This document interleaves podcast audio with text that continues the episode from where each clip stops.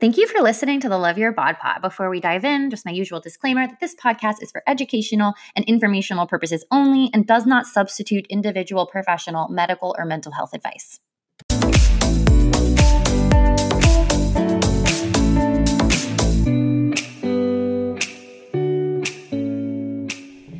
Hey, hey, sweet friends. Welcome back to another incredible episode on the Love Your Bod Pod. Um, I hope you're having a really awesome day. My name is Kara Corinne Safelli. I'm a certified holistic health coach. I help men and women, all human beings, heal their relationships with food and transform the way that they relate to their body and help them take their time, money, energy, and brain space back from diet culture and the pursuit of thinness and all of the things. It's my favorite thing to do. I'm so grateful for this work. I'm so grateful to have you here listening. Thank you for spending some of your day and your time with me.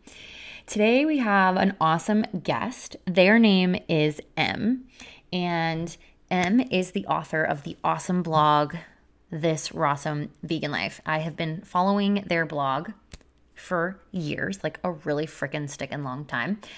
And it was one of the very first blogs I ever came across when I was entering into recovery and when I was transitioning to a plant based diet. And a lot of you guys know I'm no longer a vegan, but I still eat loads of plants because they're delicious and fun and colorful, and I love to cook with them. But uh, M and I talk about a wide range of topics today topics that maybe at first don't seem relatable to eating disorders and body image and diet culture and like food obsession. And we dive into some of the like histories and the roots of these topics, and we're both still learning about them. I don't think either of us would call ourselves experts on the topics we discuss today. We're, we're both very much still students of this, of these new ideas and theories and histories and information and yada yada. But we have a great conversation. We talk about complex issues, confronting issues, topics that are sometimes easier to just brush under the rug and not acknowledge. Um, I just wanted to give you a heads up also that there's a little bit of choppy internet connection for the first like nine or so minutes of the interview. So please bear with us please be gentle and kind and compassionate. I did my best to edit out all of like the skipping bits and I did my best and I I think that you can understand what M is saying through all of the editing. Um, but then eventually M moves to another room and the internet connection is better. So there isn't really any of that after the first 9 minutes. So, without further ado, let's dive into the interview. Welcome back to the Love Your Bod Pod. Today we have a really awesome guest with us. M. Von Euw is the creator of the award winning blog This Rawesome Vegan Life at thisrawesomeveganlife.com and best selling author of four cookbooks Rawesome Vegan Baking, 100 Best Juices, Smoothies and Healthy Snacks, the Rawesome Vegan Cookbook and Rawesome Vegan Superfoods. I'm sorry, just Rawesome Superfoods. M's passion in life comes from friendships, food, wilderness, mindfulness, art, and lots of dark chocolate. They have presented at veg expos and festivals across Canada and the US, and their work has been featured in publications around the world. M lives in the lower mainland of British Columbia, Canada, on the traditional and unceded territories of the Musqueam, Squamish, and Tsleil-Waututh First Nations. M uses they them pronouns as they are non binary and gender non conforming person. M, welcome to the show. Thank you for having me. Yes. And that was like the most beautifully imperfect reading of a bio ever. no, it was good. But yeah, last name Von Euw. Thank you. M Von Euw. Thank you for getting it on there correctly. I apologize. It's no, it's all good. I'm a little nervous. I have been a reader of your blog for years since I think 2012. I was like sitting here thinking about it. So I'm a little nervous to have you on, but I'm so excited to chat with you today. Yeah, I'm also a little nervous because you're amazing too. So Oh, well, good. Well, let's just revel in these like butterfly feelings. Yes. okay. Uh, let's dive into the questions. So, a quote that I love And if you've been listening to this podcast, I read it on like almost every episode, but it says you can't connect the dots looking forward. You can only connect them looking backward. So you have to trust that the dots will somehow connect in your future. You have to trust in something your gut, destiny, life, karma, whatever. This approach has never let me down and it has made all the difference in my life. And that's by Steve Jobs. So, can you connect the dots for us? What led you to start your blog, This Rawesome Vegan Life, the beautiful cookbooks you've written, and how that has influenced and impacted your relationship with food in your body? Yeah, so thank you for that question. I think that quote is, I, I like that quote because um, it sort of gets at like all the multiple factors in our lives that come together and influence us. And sometimes we aren't even aware of what those factors may be until we have, right? Like, uh, you know, hindsight is 2020 kind of a thing. So, and I, I'm really into self-reflection. Um, so I do think a lot about like, okay, who am I now? What am I now? And what factors kind of brought me here, even though I may not have known them at the time to be like really big influencing pieces. But um, so I think as far as starting my blog, so when I was 16, um, I read some I, I honestly i was trying to remember what the book was but i really can't even remember which is so funny but it was this like book that was promoting vegan diet although it didn't use any of terms um, and it you know, used a lot of pseudoscience, but it also used sort of these analogies that made a lot of sense to my 16 year old brain. And um, I'm learning about the environmental and animal welfare aspect of veganism. And it really, it resonated with me in a lot of important ways that are still, that are more resonant even now, but in a lot of ways it also, it influenced me in ways that are healthy as well. Like I'll get into that. But so then I became vegan and I started making recipes of my own. I was really into baking, like with tons of butter and stuff before I went vegan. And so I just switched that all into more vegan um, and predominantly like dessert, mostly desserts. And I would share those with my family and friends. And um, some people suggested, like, these recipes are so good, like, you should start a blog. And so I made myself a little blog on Blogger, and um, I'm a Virgo, so I had to sort of like perfect everything. Um, so I used my photography skills, my recipe development skills, um, my writing on social media, and just you know, it's gradually built to this. And I've gotten my book deals sort of because my publisher found out about my blog and all that. Um, other factors that were at play that really influenced like my raw veganism, which ended up turning into like a very disordered situation for many years. Um, some influences were definitely coming from diet culture.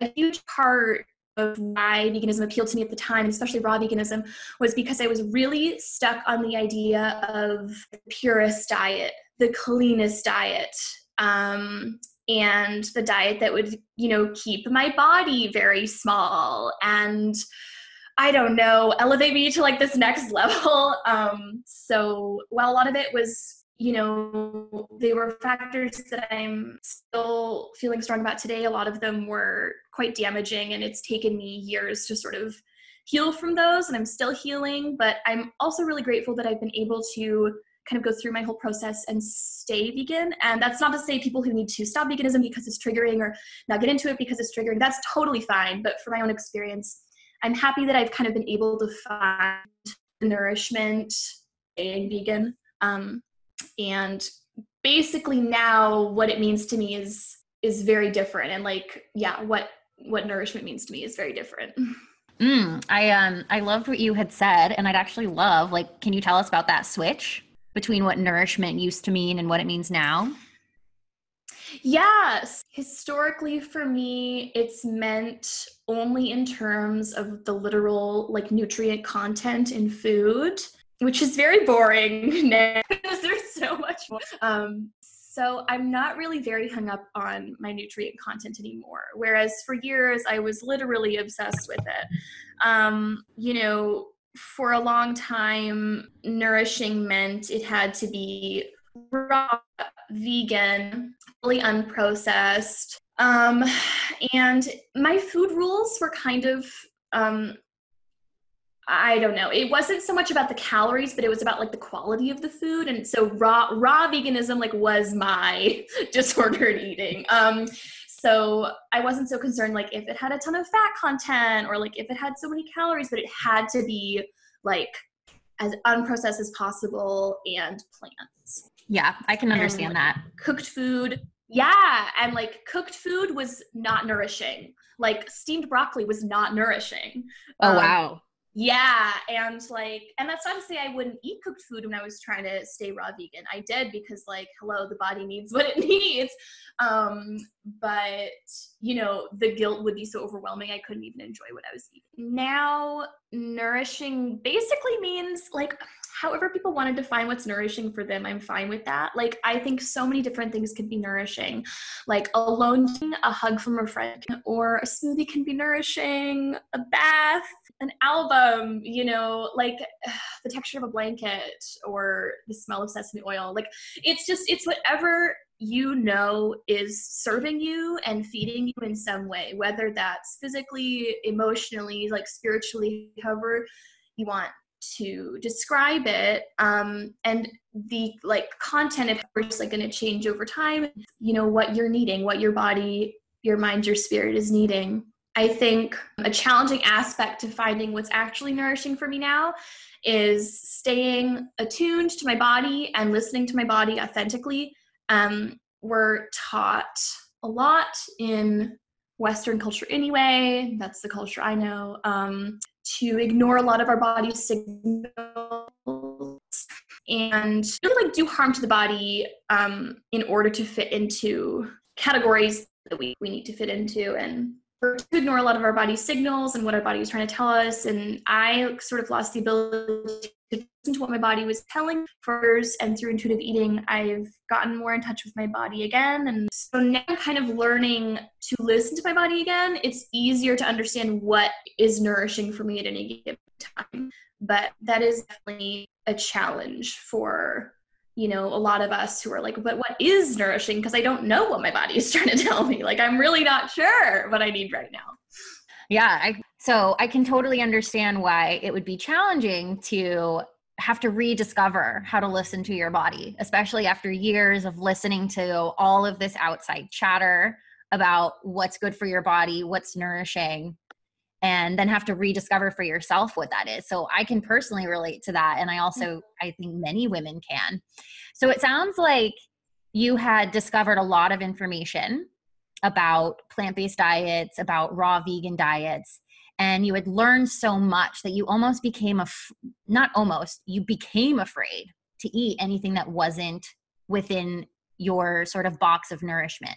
Yeah totally like um completely controlled by my fear like it was it was overwhelming and it's wild because i've I've changed so much um, and I've unlearned so much. Uh, but I do remember, it's hard for me to imagine now, but I, I do remember so clearly like days and weeks and months and years, like the majority of the day, I was only thinking about food and not in like, oh, I just love food. Isn't it the best? It was like, it will make or break me if I eat that cracker. Like it was um it was so huge in my mind. Like it was so important that I eat the quote unquote right foods and never let a bad food quote unquote enter my body because then I don't know, it felt like the world would end. Yeah, I think that we we think those things like we just build them up they bubble up inside of our body and they just get so overbearing so when did you finally start to be like hey maybe this isn't good. Maybe this fear is irrational. Like, what was kind of like the first, maybe like seed or light bulb moment where you were like, huh? Mm-hmm. Well, shockingly, eating just fruit didn't make me feel great. so um, I started just feeling, yeah, physically unwell, like lightheaded a lot of the time. I didn't really have a lot of energy ever. Um, and my cravings for foods that I had deemed unacceptable were so strong, I felt out of control. And it just got to a point where I it didn't seem sustainable and I didn't feel well. And also, I was holding myself to standards I would never hold other people to.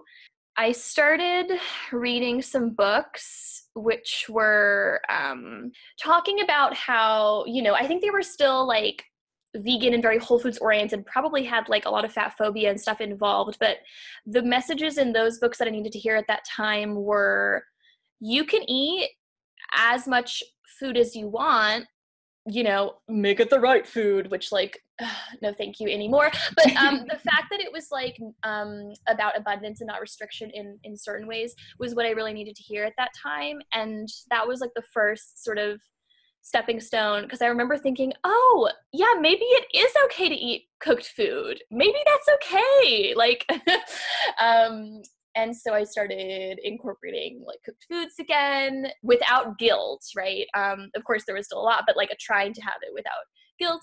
Then over you know several years i just became a little bit more lenient with the foods i allowed in. And i thought and then at that point i had recognized wow what i was going through for so many years was actually an eating disorder. Um, and I finally was able to identify that because when I was in it, I was totally aloof and in denial about it. And um, when I was able to identify it, I started down this path of like, I've been calling it like pseudo recovery because I thought that I was like healing myself and like, look how much food I'm eating now. and, um, you know, because I would eat more than anybody else around and like I like anybody else around me. And um, I was so passionate about like eat whatever you want and it's okay and like don't like yeah um don't restrict and all this stuff. But I didn't realize that just because I was eating huge amounts of food I was it was actually coming from a place of you know, I was wanting to eat so much food all the time because, first of all, I had been starving myself for years, but also I was still restricting myself in the way that, like, okay, now I'm eating tons of like tofu stir fry, but like I would still not allow myself to eat processed foods. and so I thought I had recovered on my own. And then a few years ago, I started listening to Food Psych, um, Christy Harrison's podcast, and it suddenly hit me like, babe, you are still so disordered. Um, you have been like emotionally and actually restricting so many foods still. You still have so many food rules that you've been following and not identifying as food rules yeah. um, and like disordered behavior. And so over the past few years, with the help of like a ton of really good resources, um, I've been able to truly unpack and unlearn like the remaining diet culture thoughts. And of course, they'll always be in there. Like, it's not like I'm, you know, done or like, you know, I really get now what dismantling diet culture is about and taking down all the food rules I still have lingering in my brain. Yeah. Yeah. I can I can relate to to that too. Okay, so on your blog you had um so you started sharing about your disordered eating and how it's been something that you've been dealing with for over a decade and you've been sharing, you know, grilled cheese on this Rawesome vegan life and that you're redefining what the word healthy means for you as it relates to food. So can you share about that evolution? You said you've been med- meditating on these ideas for a while. So how what does healthy mean now? I know we talked a little bit about nourishment in the beginning, but can mm-hmm. you expand upon it and how you got to that place? Mm-hmm. Yeah, yeah. As you said, I'm like, oh right, yeah, grilled cheese on this Rawesome vegan life. It's funny, and I still get some people being like, er, "This isn't raw. What is this?" um, uh, yes, I I've been going through like all these phases in my recovery of like finding these foods that I would not allow myself to eat. Like it was unthinkable for me to eat, and um, I've just been going in on them. So like ice cream, pizza, um, hash brown patties, potato chips, and grilled cheese. Um, so I, I was in this I'm kind of over the grilled cheese now because I go hard and then I'm done. Um, but I was having it like every day for a few weeks just until I was like, okay, I genuinely am, am I'm good with grilled cheese for now. But oh, so good. Yeah, that recipe is. Um, so yeah, like that is, you know, years ago I would I would not have understood what I'm saying now, but like now I understand that grilled cheese recipe with all the oil and like processed vegan cheese and oh my god, white bread. Um, and vegan butter is it is healthy for me now because it means like and we can get into this more too but um for so long like my disordered eating was fueled by thoughts of judgment and critique and cruelty about myself um, and fear and guilt and shame and while you know those thoughts may have gotten me to eat a diet that this society would deem like quote unquote healthy, i.e., like fruits and vegetables. Um, it was not coming from a healthy place, and it was not coming from a place of self love or compassion. It was coming from a place of really self harm. So it may have like looked the part, but um, underneath it was just very toxic. And now, while my diet may not like quote unquote look the part of a healthy diet um especially according to my former like my historical self who was like very very rigid in their ideas of what is healthy um but you know now that it looks different and i'm eating a lot of processed foods and a lot of like oil and salt and refined carbs and whatever um, it is actually the most nourishing and healthy diet i could be feeding myself because underneath now it is completely fueled by self compassion, care, kindness, and healing. And a big part of it, I like get emotional when I talk about this, but a big part of it is that I did not allow myself to eat these foods for years. And I would tell myself, really mean things um, about if I did eat this food, what would happen and what it would mean about who I am and what I am. And now that I'm letting those voices go, and I'm I'm he- I still hear those cruel voices from time to time that you know try to guilt and shame me, but I just say thank you, no thank you. um, we're actually going to enjoy this wonderful food because you have permission to eat this and nothing bad is going to happen. um, in fact, it's going to taste great and you're going to get on with your life. And that is the kindest thing I could be doing for myself right now. Yeah. Yeah. I completely understand that. Mm-hmm. That the sanity and the mental peace and the compassion and the love is such an important, viable component of food. And mm-hmm. when we reduce food down just just to physical nutrients we're kind of taking away so much of what really what food can offer and mm-hmm. bring to our lives which is that joy right joy and like pleasure um and like texture and like you said fun right and yeah. i don't know it's like you can be curious and really aware of what you're eating and yeah it can just it can be about like the sensual experience of the food and you know there's all these extra aspects that are so enjoyable and like pleasurable with food that you know like i was saying before like if you're just looking at the nutrient content like that's so boring. Yeah. um, there's so much more to food than that and there always has been. Yeah. Yeah and i i really got that it's that right now eating allowing yourself to eat those foods is like unbelievably nourishing for you and that and it's because you don't just have a physical body. Like you're a mental emotional spiritual human being having this like really beautiful whole experience. Mm-hmm. you're not just like a machine that we're like you're not a car that we're putting gasoline into you know? Like, yeah oh my gosh and like oh that hits on such a good point um that relates to like we want to talk about like capitalism and the body and food because like that conceptualization of the body as a machine is like such a capitalist understanding. And um like when capitalism was kind of developing and um i would really recommend if people are interested in like capitalism and feminism and like labor and the body and gender and stuff i'd really recommend a book called um caliban and the witch uh, Women, the Body, and Primitive Accumulation by uh, Silvia Federici. Uh, and she talks about how uh, you know as capitalism kind of was kind of being developed um, these understandings of the body as a machine became really prevalent and that stripped away um, previous understandings of the body as like a spiritual um, entity in space and time and like an emotional entity in space and time and it reduced it to this unit that was only relevant as far as its like capital production goes mm. um and yeah so like what you're saying and this is all part of like decolonizing as well is like understanding the body as not just oh like i'm only going to eat food if it has like this many nutrients or i'm only going to eat food if it give you know gives me this vitamin and anything else is not relevant um, then it's not really important you know? It's like no food feeds the soul food feeds the heart food feeds like social relationships um, and it is so much more than just like getting enough like fiber you know?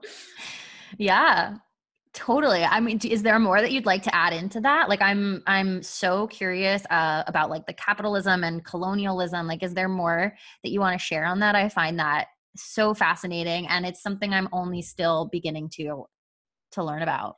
Yeah, so it has helped me like the framework of um, diet culture as a symptom of like the poison of colonialism has helped me so much in my understanding of it and in my own dismantling of it for myself um, because it's allowed me to understand it as um, not just you know i think diet culture does this to so many of us in its insidiousness making us think this is my own personal failure.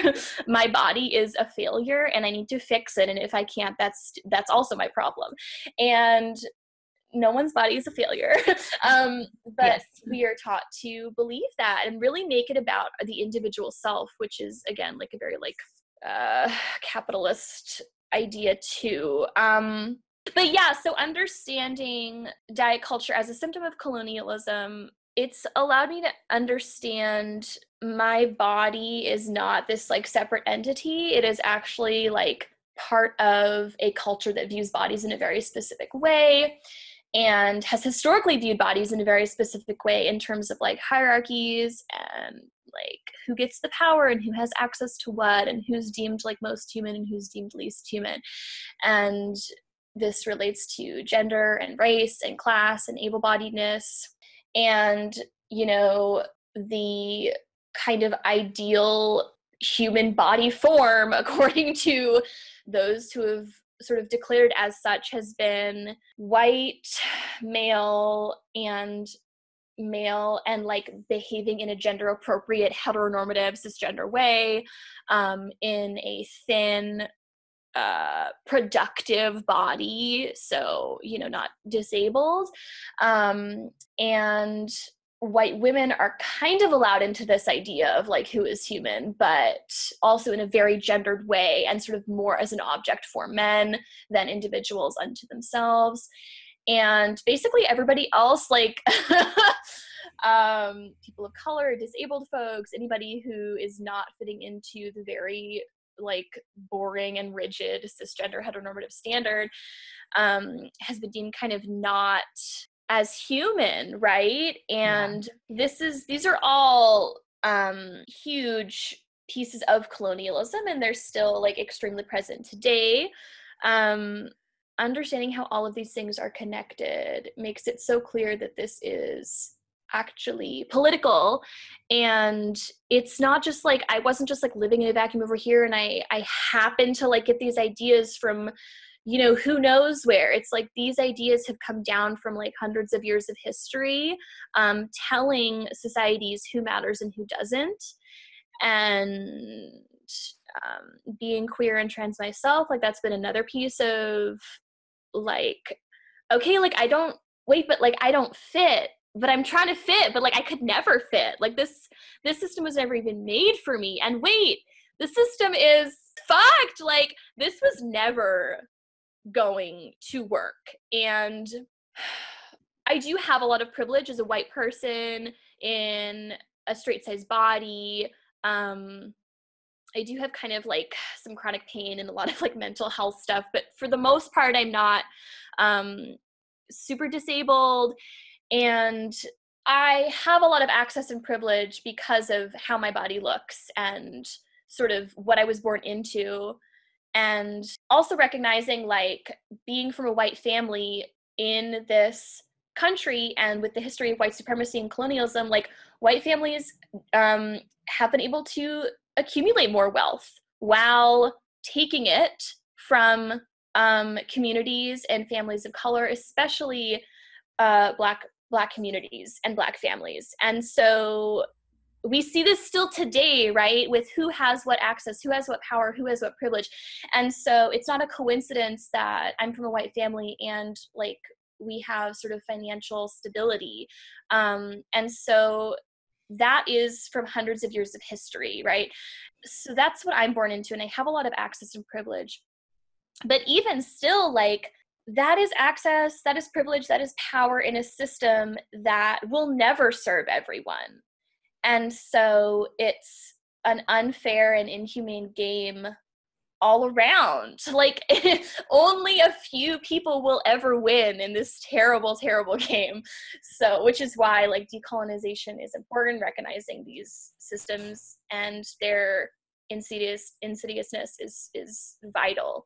But I also do want to point out like you know i'm not over here like thinking up these these ideas um, on my own. Like i've mostly learned all this information from um, amazing people on the internet and i do want to just like give credit to a few folks including ericka hart uh, virgie tovar uh, bad fat broads the podcast um, christy harrison's food psych podcast uh, Ruby Allegra, um, Ash's podcast, The Fat Lip, Soleil and Zahir's podcast, Racist Sandwich, a couple Instagram accounts called Rooted Resistance and Decolonizing Fitness, uh, Ashley Nicole Tribble.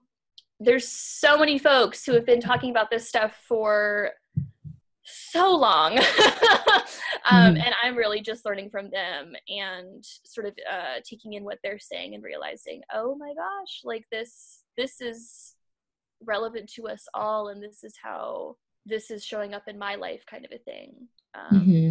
I hope that made sense. All of it. Yeah. Okay.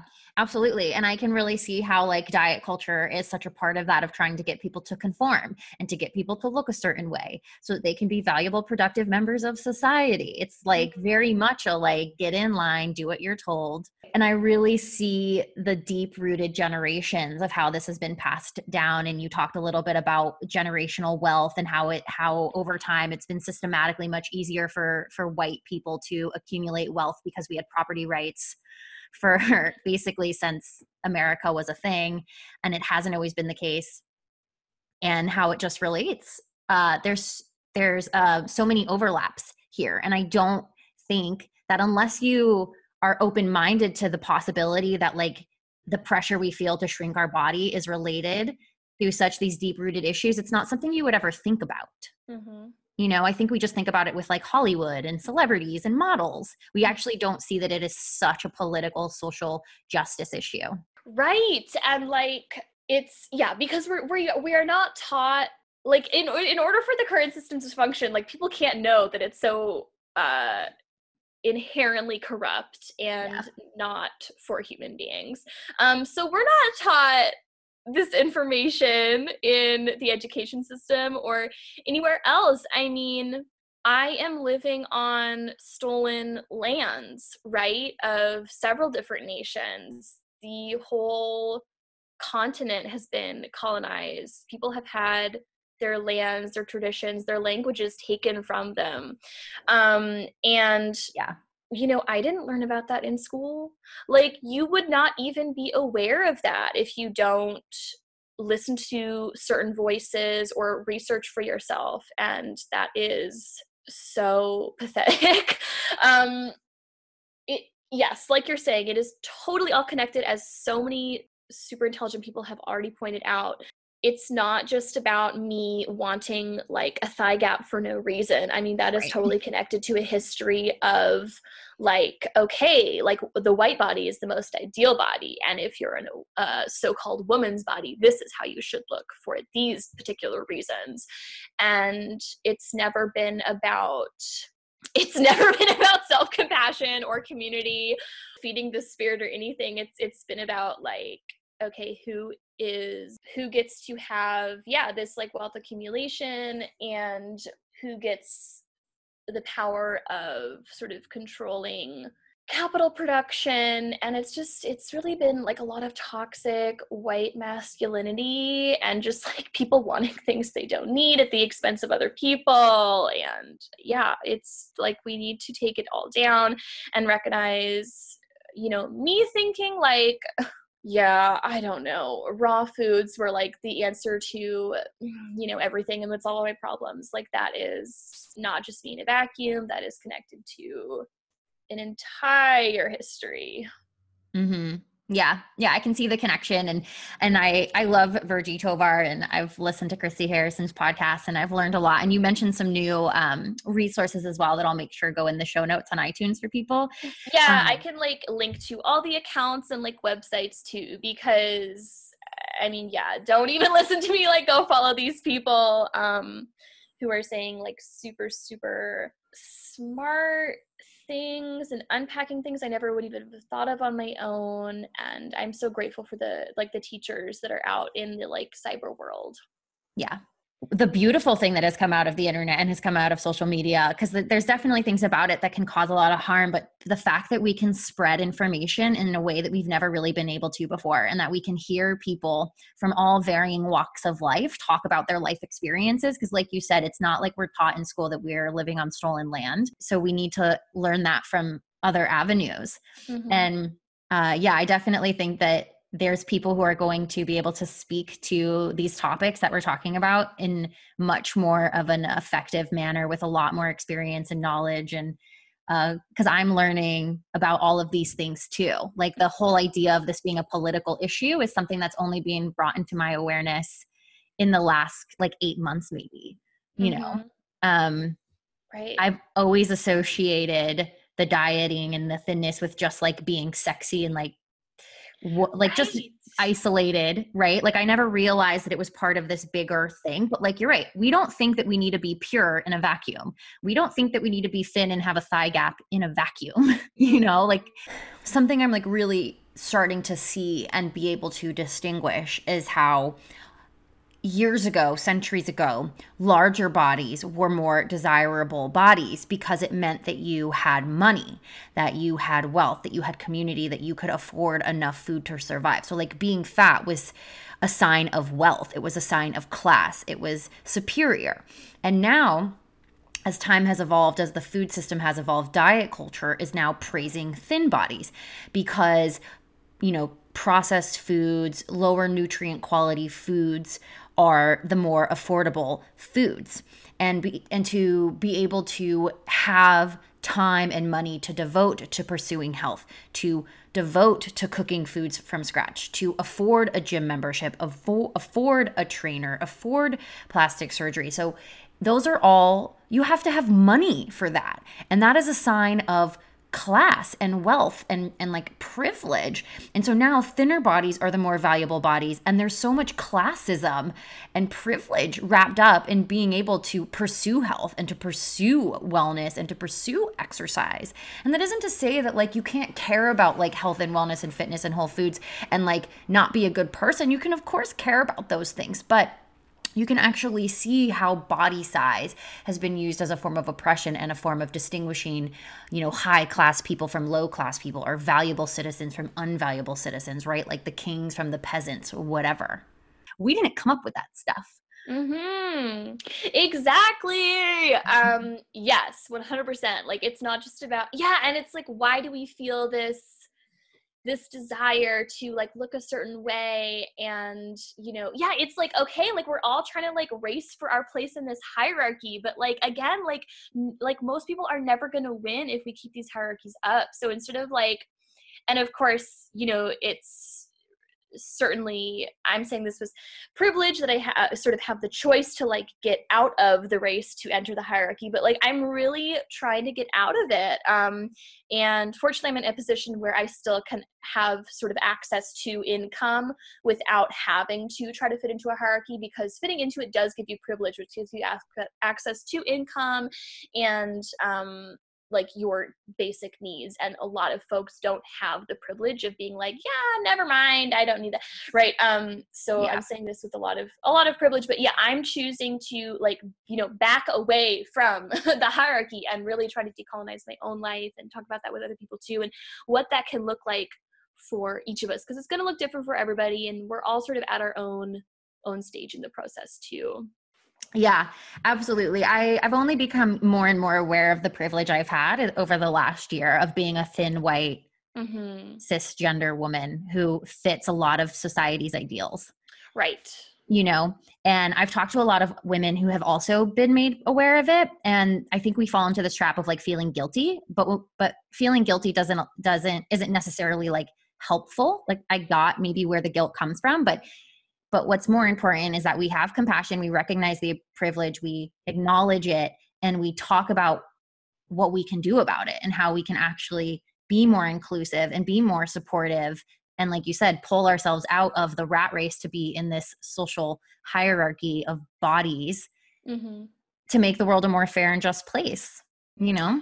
yeah the guilt is not serving any and no one is like asking people with privilege to feel guilty about their privilege either like that's not serving anybody and it's so natural that that comes up but like you know we just like have to process that as we do and then yeah exactly move on and figure out like okay what ways in my life with the access that i have and the energy that i have can i you know give? What can i give to make the world look more like a place for everybody? Everybody is a human. Yeah.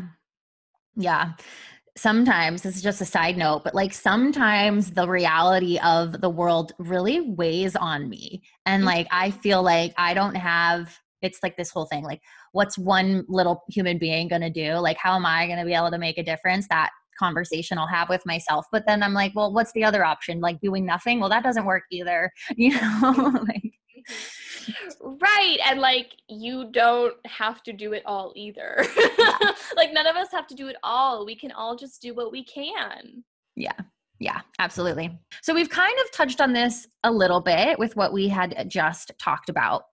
Um but why do you think so many women are developing disordered eating and fear of fear around refined foods and processed foods? We talked a little bit about it but can you dive into it a little bit more a little bit more about this are experiencing and uh, the political influences, animal agriculture, socioeconomic realities. You know, why do so many women feel like they have to be thin and pretty and have a thigh gap?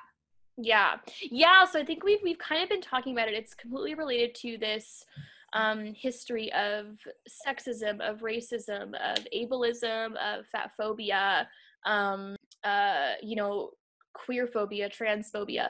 Like it's it's all of these um, histories of exclusion. And so, who's left? A very narrow idea of what it looks like to be a person. And so, for those of us who are taught, okay, this is the hierarchy you need to adhere to, and it's going to bring you these things it's going to bring you this access and this privilege well okay yeah like i want the access and the privilege like i'm going to try to conform to that i'm going to try to adhere to that especially if implicitly we're told like from day one this is what it means to be the most human and um this will bring you like the happiest life if you look this way and whatever whatever junk else we're told.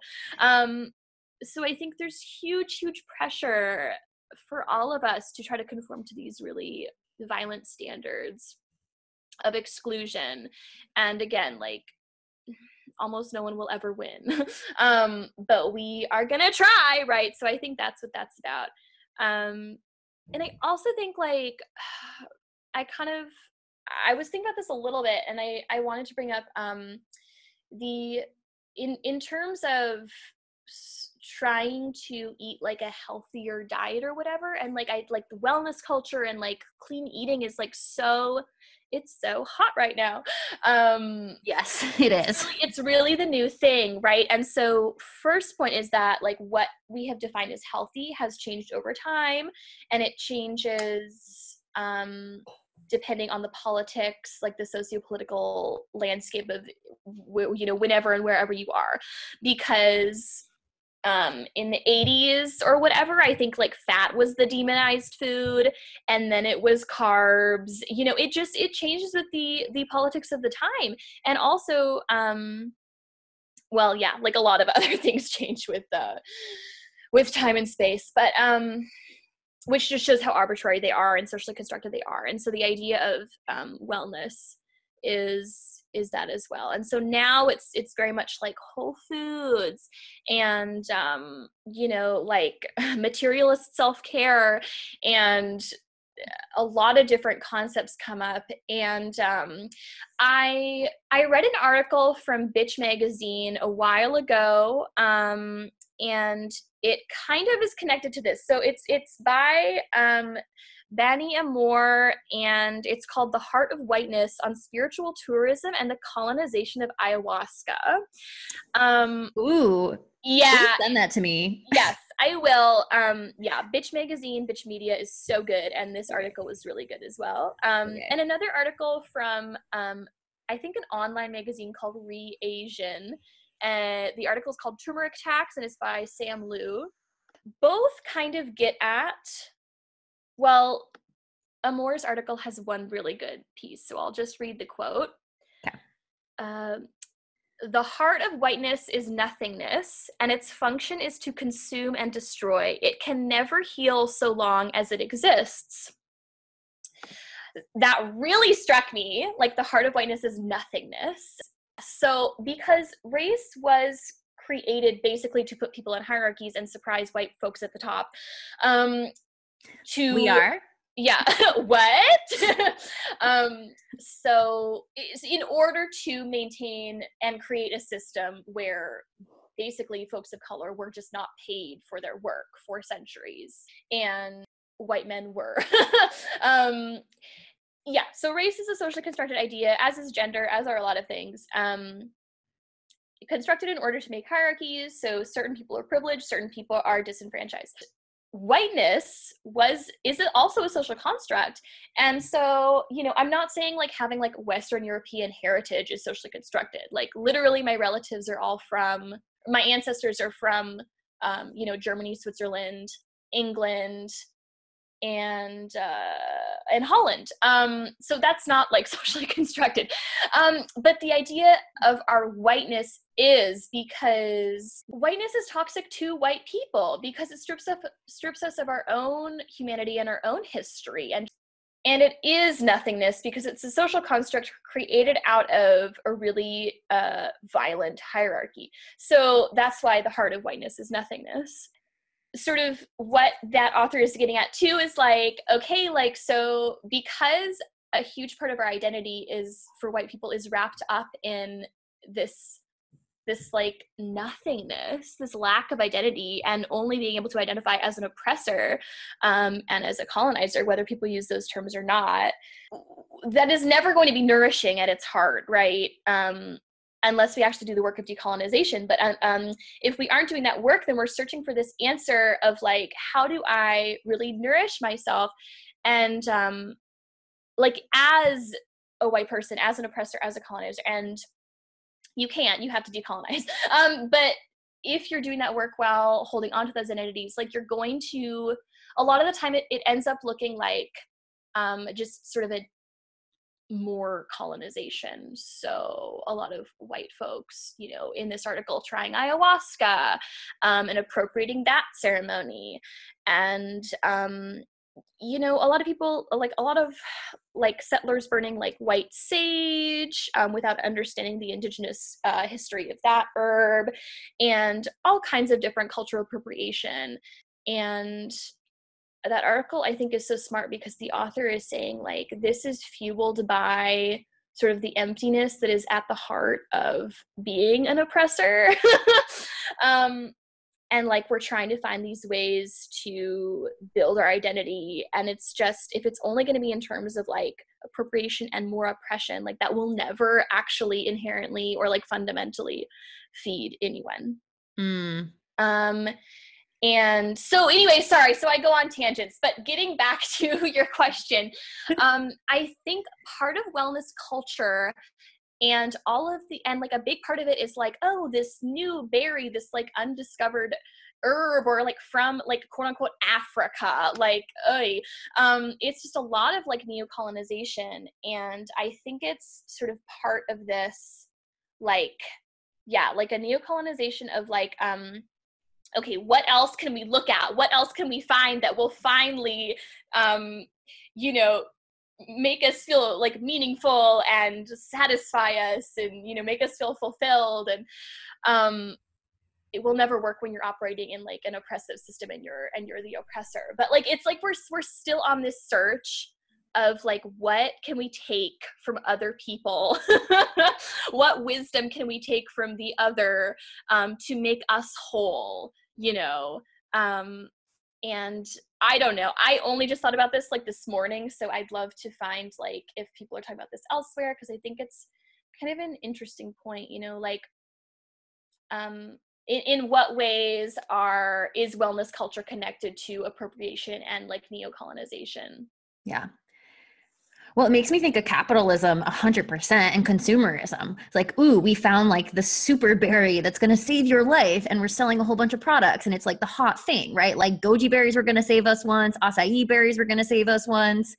Uh, you know, like maca berry was going to, you know, maca root was going to save us, turmeric was going to save us, celery juice celery, right? You know, like we've gotten a little more basic with the celery juice, but Oh. but it's like we're always finding these other things from other cultures because like you said this whole idea of like whiteness this new colonization this new existence especially in the western colonized world we like we're kind of there we don't have like our own necess- like our own real roots here. And so we're just taking from all these other cultures. I had never thought of it this way. I had thought about the consumerism aspect of where it's like we're taking these like and even sage and palo santo which i do really love sage and palo santo. Right. But like knowing that it's actually come from these other cultures and we've taken it and we've kind of made it this trendy really cool wellness thing online. And same thing with all of the superfoods that have come and gone over the years again like acai and goji berries uh, but it's a way to like sell a new product to us you Mhm. know like even the um matcha green tea you know Yes, exactly, right. And like, yeah, you know, it's like where you need to interrogate like, oh, like in what ways am I um uh what's the word? Just reinforcing um my role as an oppressor and as a colonizer. Um and like I I do have um some really nice matcha tea and I love it. So um I have been sort of just researching like some books that I can learn about the history a little bit and just sort of take in that practice more gently and more like cognizantly of okay what is my place in this tradition of this ceremony right um Yeah. uh yeah like veganism that's like a whole nother discussion but like it has its own like very real problems of like appropriation and um like fetishization of like other like other cultures and like life ways um eh, that's a whole nother discussion though. Yeah like we're talking about like you know berries from the amazon and, you know um and just like uh like you know uh, companies that are totally white owned and have like all white employees but then they sell a product that's grown in like a region um in a country in africa and so their website is just like black people just like smiling in a field. Um but then you research more and it's like the whole company is actually like white owned and you know all the highest paying positions are white and then um they're saying like oh like we support communities in need in this community and it just it it all feels very much like the white savior complex Yeah. um and then there's a lot of racism within veganism in terms of how people talk about meat products from other cultures like especially um like I'm thinking of China and like and like shark fin soup and stuff like that. And the way these things are packaged as like disgusting and evil and uh, by some by some people in the vegan movement it's it's in a way that like touches on race that is totally unnecessary and very insensitive to the cultural history of like certain foods mm. as well you know of course this is not to say like like all vegans are racist or anything like that.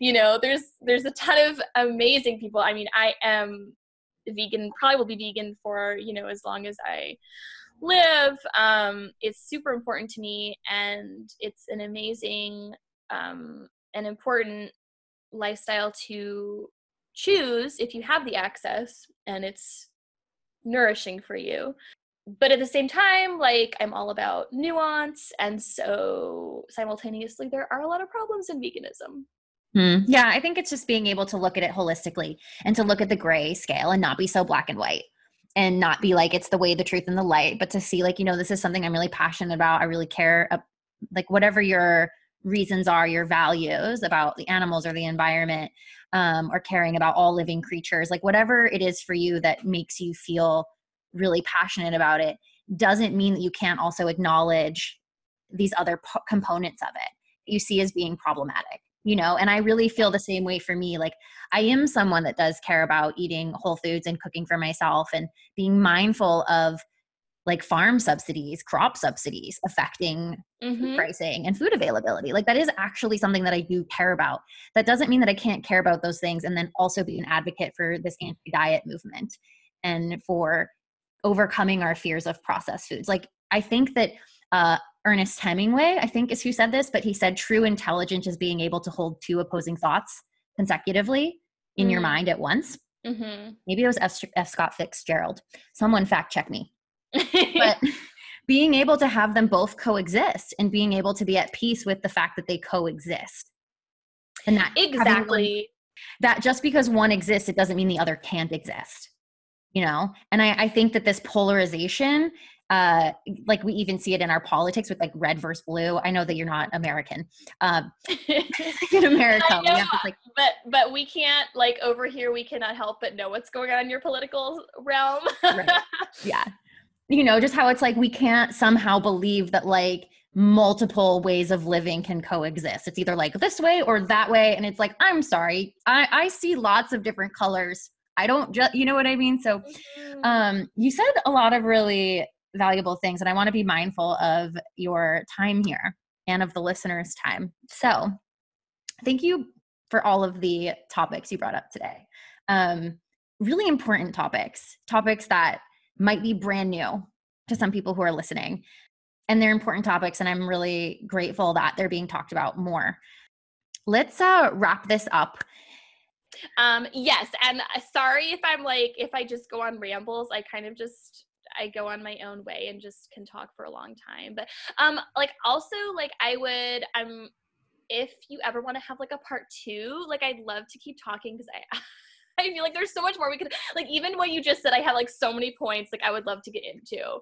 All right, all right, all right. That is part 1. There is absolutely going to be a part 2. Em and I continued chatting for a while longer and I'm really excited to share that portion of the conversation with you. So stay tuned for that. Or perhaps you're listening to this like way after the publication date, and part one and part two are available right now. So be sure to check that out. If you are interested in learning more about the topics and the resources that Em mentioned, they were kind enough and so excited and willing to put together a Google Doc with all of the resources that they mentioned that they're learning from all of the different experts. So if you are curious about what we talked about today and you want to learn more, we have a Google Doc for you. So I'm going to put the link for that in the show notes on iTunes in the description on iTunes. Now, if you don't have an iPhone and you don't listen on iTunes, but you still want access to that, you can shoot me a DM and I will share the link with you. Um, or you can email me at info at karaskitchen.net and I will also share the link to the Google Doc with you. Or you could contact Em as well and they would uh, they would be willing to give it to you as well. So I hope you got a lot out of today's conversation. Again, lots of complex topics and sensitive topics, controversial topics. Oh my gosh, I hope no one is angry with us for exploring these topics. I know that they can be polarizing and all of those things. So, anyways, thank you for spending some time with me today and listening to this podcast. Please share it if you got a lot out of it. Send me an email, let me know your thoughts. Come say hi to me on Instagram at Kara's Kitchen. And I hope you all have a really amazing day, and I'll see you all soon.